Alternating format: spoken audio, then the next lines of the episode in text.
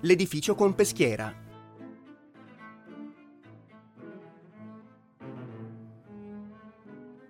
Articolato su tre piani, collegati internamente da scale in muratura, in quello superiore vi era la peschiera, con intorno un grande portico costituito da 40 colonne.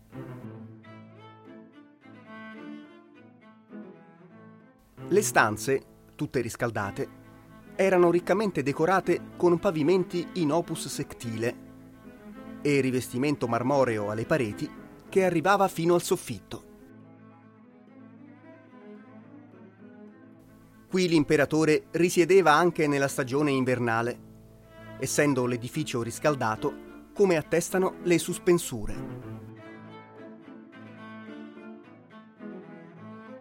Nel piano intermedio erano gli ambienti di servizio finalizzati al funzionamento dei prefurnia.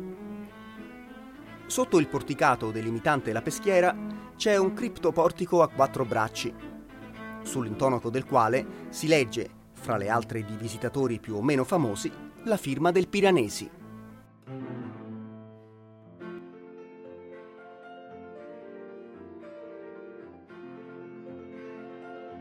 La corte o Piazza d'Oro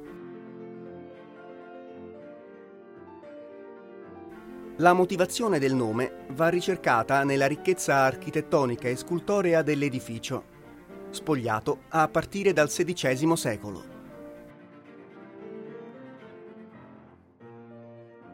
L'edificio costituisce una monumentale e raffinata conclusione della villa verso sud. Tramite un vestibolo a pianta ottagonale e con copertura a cupola a spicchi, si accedeva al grande giardino centrale delimitato da un porticato, con piscina rettangolare, fiancheggiata da un insieme di aiuole e di piccole vasche. Forse era utilizzata per i banchetti estivi la grande sala diametralmente opposta al giardino, sul cui fondo si apriva un ampio ninfeo.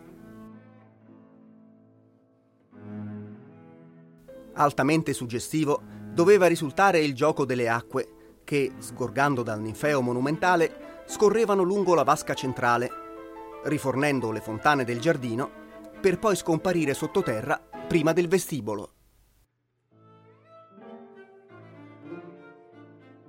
Gli effetti sonori e scenografici che derivano da un simile impianto contribuivano a rendere particolarmente gradevole il soggiorno in questo angolo della villa.